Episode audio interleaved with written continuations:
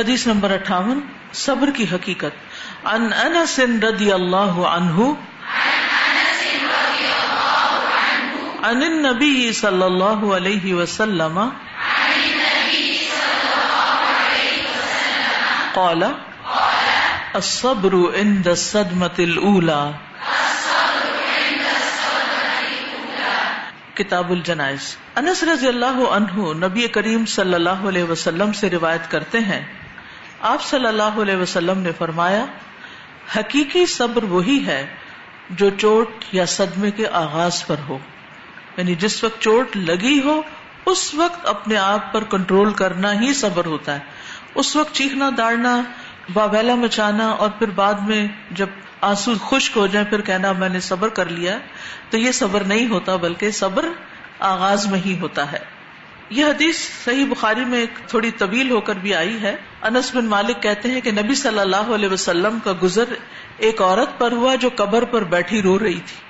تو آپ صلی اللہ علیہ وسلم نے فرمایا کہ اللہ سے ڈرو اور صبر کرو۔ وہ بولی، مجھ سے دور ہو جاؤ۔ اس کو نہیں پتا تھا یہ رسول اللہ صلی اللہ علیہ وسلم ہے تمہیں میرے جیسی مصیبت نہیں پہنچی۔ تمہیں کیا پتا میرے دل پہ کیا گزر رہی ہے۔ وہ آپ کو پہچان نہ سکی تھی۔ اسے بتایا گیا کہ یہ نبی صلی اللہ علیہ وسلم تھے۔ تو وہ گھبرا کر نبی صلی اللہ علیہ وسلم کے دروازے پر پہنچی۔ وہاں اسے کوئی دربان نہیں ملا۔ پھر اس نے کہا کہ میں آپ کو پہچان نہ سکی۔ آپ مجھے معاف کر دیجیے یا جو بھی اس نے معذرت کی۔ تو آپ نے فرمایا، بے شک صبر تو صدمے کی پہلی چوٹ پر ہی ہوتا ہے۔ یعنی اس موقع پر بھی آپ نے اس کو ایک اچھی بات سکھا دی۔ صبر کا لفظ جو ہے، اس کا لفظی معنی ہوتا ہے روکنا۔ صبر کا مطلب کیا ہوتا ہے؟ روکنا۔ اپنے نفس کو اپنے دل کو، اپنے آپ کو غلط کام سے نیگیٹو ریئیکشن سے روک لینا۔ نفس کو بے صبر پن سے، ناراض ہونے سے روک لینا۔ زبان کو شکایت کرنے سے روک لینا۔ صبر کیا ہے؟ زبان کو شکایت کرنے سے روک لینا۔ اور آزا کو اضطراب یا بے چینی سے روک لینا۔ یعنی جیسے غصے میں آ کے پاؤں مارنے لگتے انسان یا دروازے پٹکنے لگتے ہیں یا بال نوچنے لگتے ہیں۔ تو ان چیزوں سے اپنے آپ کو بچانا۔ اور صدمہ وہ خبر ہوتی ہے جو انسان کو پہنچنے والی مصیبت پر سب سے پہلے ملتی ہے۔ یعنی اس خبر کے ذریعے اس کو علم ہوتا ہے کہ اس کو مصیبت لاحق ہوئی۔ یعنی شاکنگ نیوز جو ہوتی ہے، جو سب سے پہلے آ کے دل پہ لگتی ہے اور تکلیف شروع ہوتی ہے، بے چینی شروع ہو جاتی ہے، تو وہ صدمہ ہوتا ہے۔ تو یہ انسان کے لیے بڑی سنگین حالت ہوتی ہے، بڑا مشکل وقت ہوتا ہے۔ جب کوئی تکلیف دہ خبر اس کو پہلی دفعہ پہنچتی ہے، تو اسی وقت انسان کو صبر کی نیت کر لینی چاہیے۔ آپے سے باہر نہیں ہونا چاہیے۔ جو بے صبرا انسان ہوتا ہے، وہ غم کی خبر سن کے کیا کرتا ہے؟ چیخ پکار شروع کر دیتا ہے۔ زور زور سے رونا دھونا شروع کر دیتا ہے۔ تو انسان کے لیے وہ وقت بڑا ہی کروشل ہوتا ہے۔ اس وقت اچھی طرح بہیو کرنا، اللہ کا ذکر کرنا اپنا معاملہ اللہ کے سپرد کر دینا، یہی صبر ہوتا ہے۔ اور جو شخص صدمے کے آغاز میں بری خبر پہنچنے کے وقت صبر کر لیتا ہے، وہ بعد کی زندگی میں بھی صبر کر لیتا ہے۔ لیکن جو آغاز میں صبر نہیں کرتا، اس سے پھر بعد میں بھی صبر نہیں ہوتا۔ تو مصیبت پہنچنے پر مومن کو کیا کرنا چاہیے؟ سب سے پہلے، انا و انا راجیون پڑھنا چاہیے۔ ایسے لوگوں کے لیے ان کے رب کی طرف سے مہربانیاں اور بڑی رحمت ہے، جیسا کہ سورت البقرہ میں آتا ہے۔ اور یہی لوگ ہدایت پانے والے ہیں۔ دوسری بات یہ کہ اللہ تعالیٰ کے لیے تعریفی کلمات ادا کرنا الحمد للہ کہنا۔ تکلیف کے موقع پر کیا کہنا؟ الحمد للہ کہ پھر بھی اللہ کا ہی شکر ہے، اللہ ہی کی تعریف ہے۔ اور خاص طور پر یہ پڑھنا الحمد للہ اللہ کل حال۔ ہر حال میں اللہ کا شکر ہے۔ ہر حال میں اللہ کی تعریف ہے۔ رسول اللہ صلی اللہ علیہ وسلم نے فرمایا، مومن کے متعلق اللہ عزب و کی تقدیر اور فیصلے پر مجھے تعجب ہوتا ہے کہ اگر اسے کوئی بھلائی حاصل ہوتی ہے تو وہ اپنے رب کی ہم بیان کرتا ہے اور شکر کرتا ہے۔ اور اگر اسے کوئی مصیبت پہنچتی ہے تو وہ اپنے رب کی تعریف کرتا ہے اور صبر کرتا ہے۔ نعمت پر شکر اور تکلیف پر صبر۔ پھر کیا کرنا چاہیے؟ تیسری چیز، اللہ کے فیصلے پہ راضی ہو جانا چاہیے۔ اسے ایکسپٹ کر لینا چاہیے رضی تو بلّہ رب اللہ، میں تیرے رب ہونے پہ راضی ہوں۔ تیرا فیصلہ میں نے قبول کر لیا۔ مسند احمد کی روایت میں ہے۔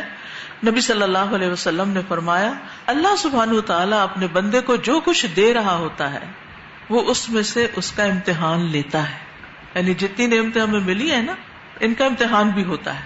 تو جو شخص اللہ عزب اجلّہ کی تقسیم پہ راضی ہو جائے اللہ اسے اس میں برکت اور وسط دے دیتا ہے۔ اب دیکھیں کتنی چیزیں زندگی میں ایسی ہوتی ہیں جن کی ہم تمنا کرتے ہیں، ہمیں وہ ملے۔ لیکن جب وہ ملتی ہیں تو ساتھ ہی ہم تنگ بھی ہونے لگتے ہیں۔ مثلاً ایک عورت چاہتی ہے کہ اس کو اللہ تعالیٰ بچے سے نوازے۔ جب وہ پریگنٹ ہوتی ہے تو ساتھ ہی تکلیف بھی شروع ہو جاتی ہے۔ تو اب اس موقع پر کیا کرنا ہے؟ صبر سے کام لینا ہے۔ حال دوائی نہیں کرنی، ہائے ہائے نہیں کرنی شکوا شکایت نہیں کرنی۔ پھر جب بچہ پیدا ہو جاتا ہے تو خوشی بھی بہت ہوتی ہے، لیکن بچے کا رونا دھونا اور راتوں کو جگانا اور بہت بے چین کرنا ماں کو اس کے زندگی کا حصہ بن جاتا ہے۔ تو ایسے میں انسان کو کیا کرنا چاہیے؟ صبر سے کام لینا چاہیے۔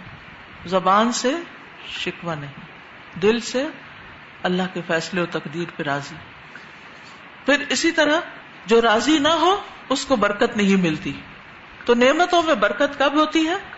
جب بندہ اللہ کی رضا پہ راضی ہوتا ہے پھر چوتھی چیز صبر کرنا۔ رسول اللہ صلی اللہ علیہ وسلم نے فرمایا، اللہ جب کسی قوم سے محبت کرتا ہے، تو انہیں آزمائش میں مبتلا کرتا ہے۔ پھر جو شخص صبر کرتا ہے، اسے صبر ملتا ہے۔ اور جو شخص جزا فضا کرتا ہے، تو اس کے لیے جزا فضا ہی ہے۔ پھر وہ روتے ہی زندگی بسر کرتا ہے۔ جو صبر کر لیتا ہے، اللہ سبحانہ تعالیٰ اس کا دل تھام لیتا ہے۔ کیونکہ وہ پھر اپنا وقت رونے دھونے میں نہیں گزارتا، وہ کسی پازیٹو ایکٹیویٹی میں لگ جاتا ہے۔ اور وہ چیز اس کے غم کو بھی بلا دیتی۔ اور جو شخص صرف غم کرتا رہتا ہے، پھر وہ اسی کا ہی ہو کے رہ جاتا ہے۔ پھر اسی طرح یہ ہے کہ جو جو اللہ سبحانہ تعالیٰ سہولت دے، دل سے اللہ کا شکر ادا کرنا چاہیے، دل سے شکر نکلنا چاہیے۔ کسی سے پوچھا گیا کہ الصبر الجمیل کیا ہے؟ خوبصورت صبر کیا ہے؟ ایک ہوتا ہے صبر اور ایک ہوتا ہے صبر جمیل اس نے کہا کہ تم آزمائش میں مبتلا ہو اور تمہارا دل الحمد للہ کہتا ہو۔ یعنی بظاہر تکلیف ہے، لیکن دل سے تم کیا کر رہے ہو؟ الحمد للہ کہہ رہے ہو۔ اور اس میں آپ دیکھیے کہ کئی دفعہ ایسا ہوتا ہے کہ انسان کو پین ہو رہی ہوتی۔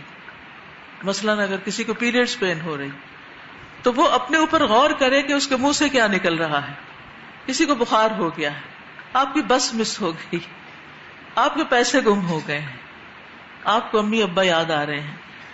کوئی بھی چیز جس سے آپ کو رونا آ رہا ہو، کوئی بات نہیں، آنکھوں تک آنسو آ ہی جاتے ہیں، آنے دیں۔ لیکن زبان سے کیا نکل رہا ہو؟ الحمد للہ اللہ میں راضی ہوں۔ اور پھر یہ صرف زبان سے نہ ہو، بلکہ دل سے کہ کوئی بات نہیں، کوئی بیماری آ جاتی ہے، کوئی ناپسندیدہ، ناگوار حالات آ جاتے ہیں۔ تو ایسے سب مواقع پر انسان دل سے اللہ کا شکر ادا کرتا رہے اور کہے، اس میں بھی خیر ہے۔ اس کے اندر بھی کوئی خیر ہے۔ اس کے ذریعے بھی اللہ تعالیٰ مجھے بلائی عطا کرے گا۔ اور کسی بھی ناپسندیدہ صورت حال کے پیش آنے پر یہ تو لازم ہوتا ہے کہ گناہ جھڑنا شروع ہو جاتے ہیں اور نیکیاں لکھی جانے لگتی ہیں۔ یعنی مسئلہ حل ہو یا نہ ہو، پرابلم اپنی جگہ ہے، لیکن ہمارے ساتھ جو آخرت کا اجر ہے وہ تو ملنا ہی شروع ہو جاتا ہے۔ اگر انسان صبر سے کام لیتا ہے پھر اسی طرح ایک اور بات یاد رکھیے کہ خیر کے کلمات زبان سے نکلے خیر کے کلمات۔ مثلا اگر کوئی فوت ہو جائے تو اس وقت بھی زبان سے اللہ تعالی کی ناراضگی کا کوئی جملہ نہ نکلے۔ نوز باللہ، اس طرح کوئی نہ کہے کہ اللہ تعالیٰ کو اسی کی جان لینی تھی۔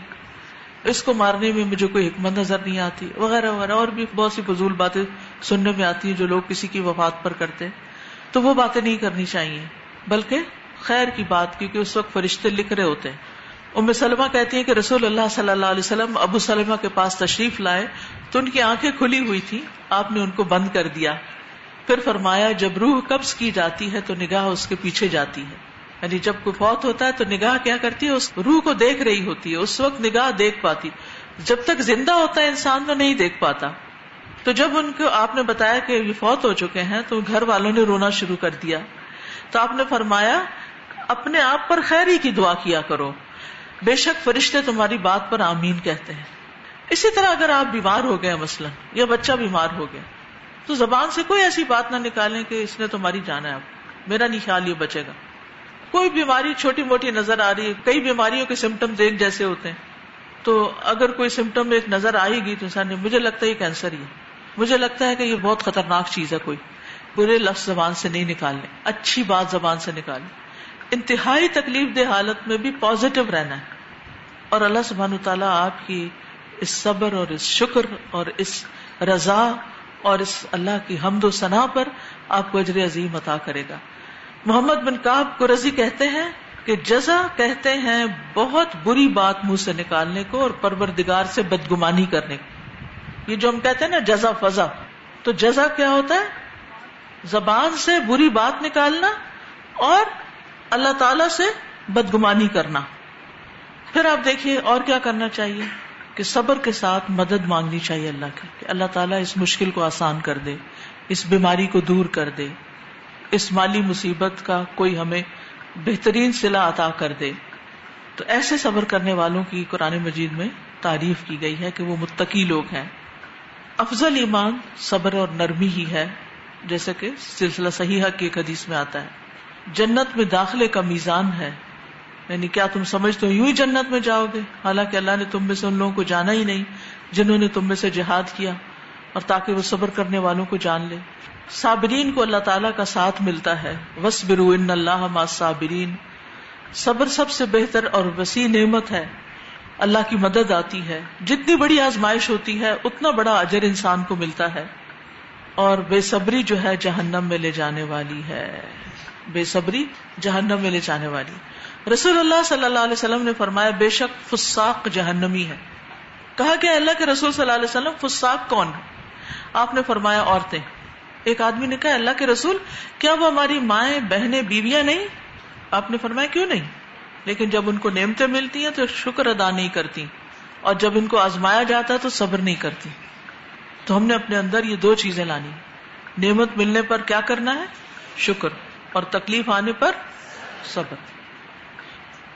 بھی جو آپ نے بات کی ہے نا کہ بیماری کی علامات دیکھ کر نا نہیں کرنا چاہیے، کوئی بڑی بیماری کا نام بلا وجہ منہ سے نہیں نکالنا چاہیے کہ لگتا ہے یہ ہو گیا۔ اس میں ہم دیکھتے ہیں کہ ہمارے آس پاس یعنی ڈاکٹرز پھر تشخیص کرنے میں دیر لگاتے ہیں۔ وہ ٹیسٹ کا رپورٹس کا انتظار کرتے ہیں، لیکن عوام جو ہے عام لوگ، گھر والے وہ کہہ دیتے ہیں کہ لگتا ہے یہ اس کو نمونیا ہے، اس کو ٹائیفائڈ ہے، اس کو فلاں بیماری بغیر کسی تحقیق کے۔ اور استاذہ، ایک دفعہ ہم لوگ گاڑی میں بیٹھے تھے تو ہمارے ساتھ ایک ساتھی نے کہا، اپنا وہ جو ڈرائیور انکل تھے ان سے کہ دیکھیں بھائی وہ کتنی خوبصورت گاڑی ہے نا، کتنی اچھی گاڑی ہے۔ تو وہ کہنے لگے کہ باجی، جس گاڑی میں آپ بیٹھے ہیں، یہ سب سے اچھی ہے۔ سب سے اچھی اور خوبصورت گاڑی وہ ہوتی ہے جو آپ کے پاس ہوتی ہے۔ صحیح، جو آپ کے کام آ رہی ہوتی ہے۔ حقیقت یہ ہے کہ ہمیں جو نعمتیں ملی ہوتی ہیں، ان کی تو ہم قدر ہی نہیں کرتے۔ اور جو چیز دوسروں کے پاس ہوتی ہے، اس کے اوپر للچاتے رہتے ہیں۔ استاذہ، یہ جو بات ہے نا کہ جو پہلی چوٹ پہ صبر کر لیتا ہے، تو اللہ اسے آگے کی زندگی میں بھی صبر نصیب کر دیتا ہے۔ اور جو نہیں کرتا، جزا فضا کرتا ہے، تو اس کی آگے کی زندگی میں ہمیشہ کے لیے یہی چیز شامل ہے۔ اور دیکھیں کہ اللہ تعالیٰ کی تائید اور اس کے بغیر ہم کر ہی نہیں سکتے نا صبر۔ اور سزا، کل جب ہم آپ کی وہ کزن کے گھر گئے، جن کے جوان بیٹے کی بھی ڈیتھ ہوئی، تو ان کی وہ بات مجھے اتنی اچھی لگی۔ وہ جب بتا رہی تھی کہ جب انہیں ایکسیڈنٹ کی خبر ملی، اور ڈائریکٹ ان کو ملی۔ ایک ماں کے لیے کتنی بڑی یہ خبر ہوتی ہے کہ اس کے جوان بیٹے کا ایکسیڈنٹ ہوا اور کوئی غیر شخص ان کو بتا رہا ہے۔ تو وہ کہتی ہیں کہ میں نے فون بند کیا جب اس نے بتایا کس طرح ہے، اور اور میں نے سب سے پہلے یہ کہا، اللہ تعالیٰ مجھے کوئی خیر کی ہی خبر سنانا۔ اور مجھے سنبھال لینا اور مجھے صبر عطا کرنا اور پھر انہوں نے دو نفل پڑے اور جب ہم کل ان کے گھر گئے تو وہ اتنی کمپوز تھی اور ان کی وجہ سے باقی سارا گھرانہ بھی ایسے کمپوز تھا۔ الحمد للہ ماشاء اللہ قوت اللہ بلّہ کہ لگ ہی نہیں رہا تھا کہ دو چار دن پہلے اس گھر میں جوان موت ہوئی ہے۔ یہ اللہ کی توفیق سے ہی ہوتا ہے۔ اور واقعی جو صبر کرنا چاہتا ہے، اللہ تعالیٰ اس کو صبر دے دیتا ہے۔ حدیث میں آتا ہے میں یا تصبر یو سب اللہ۔ جو صبر کرنا چاہتا ہے، اللہ تعالیٰ اس کو عطا کر دیتا ہے۔ اور دین پڑھنے کا یہی تو فائدہ ہے کہ جب عمل کا وقت آئے تو اس وقت ہم وہ عمل کر کے دکھائیں اور دوسروں کے لیے عملی مثال بنے جی استاذہ، سارا دن ہمیں چوبیس گھنٹے نا سچویشن پیش آتی رہتی ہیں، جس میں ہم صبر کریں یا نہ صبر کریں۔ اب اسٹوڈینٹس اگر ہیں تو باجی نے توجہ نہیں دی، کسی اور کو توجہ دے دی، نمبر نہیں ہمیں پورے صحیح ملے۔ یا اس طرح کی گھر میں بھی ہوں تو کوئی نہ کوئی سچویشن آتی ہے۔ تو جو لوگ مجھے لگتا ہے کہ ان کی یہ پریکٹس ہوتی رہتی ہے صبر کرنے کی، ان سچویشنز میں، تو جب کوئی بڑا صدمہ آتا ہے، میں نے تو دیکھا ہے وہ صدمہ اتنا بڑا ہوتا ہے کہ ایک انسان کے دل کے اس میں سہنے کی سکت نہیں ہوتی۔ لیکن اللہ تعالیٰ انہی کو وہ صبر کی توفیق بھی دے دیتا ہے کیونکہ وہ پہلے سے اس پہ پریکٹس کر رہے ہوتے ہیں۔ السلام علیکم۔ استاذہ، آپ نے جو بتایا کہ تکلیف آنے پر شکر ادا کریں یعنی صبر یہ ہے کہ تکلیف آئے تو شکر ادا کریں اللہ تعالیٰ کا۔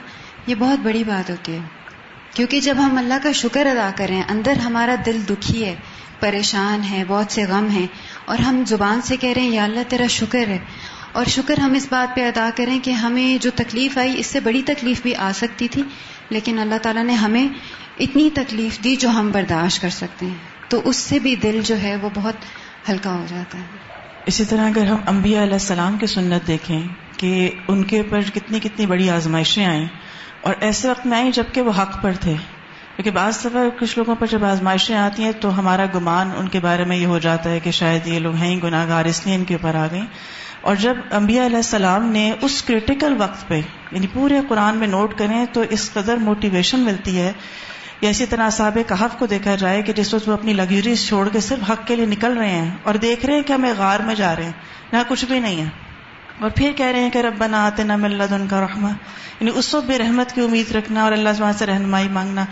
حضرت موسیٰ علیہ السلام ہے محلوں سے نکل کے بے گھر بے در ہو رہے ہیں اور کہہ رہے ہیں ربی من خیر فقیر۔ تو اللہ سبحان و تعالیٰ جب یہ سمجھ دے دیتا ہے تو واقعی اللہ تعالیٰ وہ خیر دکھا بھی دیتا ہے آنکھوں سے۔ السلام علیکم استاذہ استاذہ the first day when I came here so like we were sitting down and I was quite tired when I went back Where are you from? I'm from Dubai. So when I went back home I was like mom I'm ready tied like why I'm I suppose to go there even that was my decision to like join this course so she was like you should be thankful Allah has chosen you to do this course and she was also like you have you need to be patient ever since then whenever I get تھائڈ I'm like okay fine like you are doing it for Allah you should be patient be patient be patient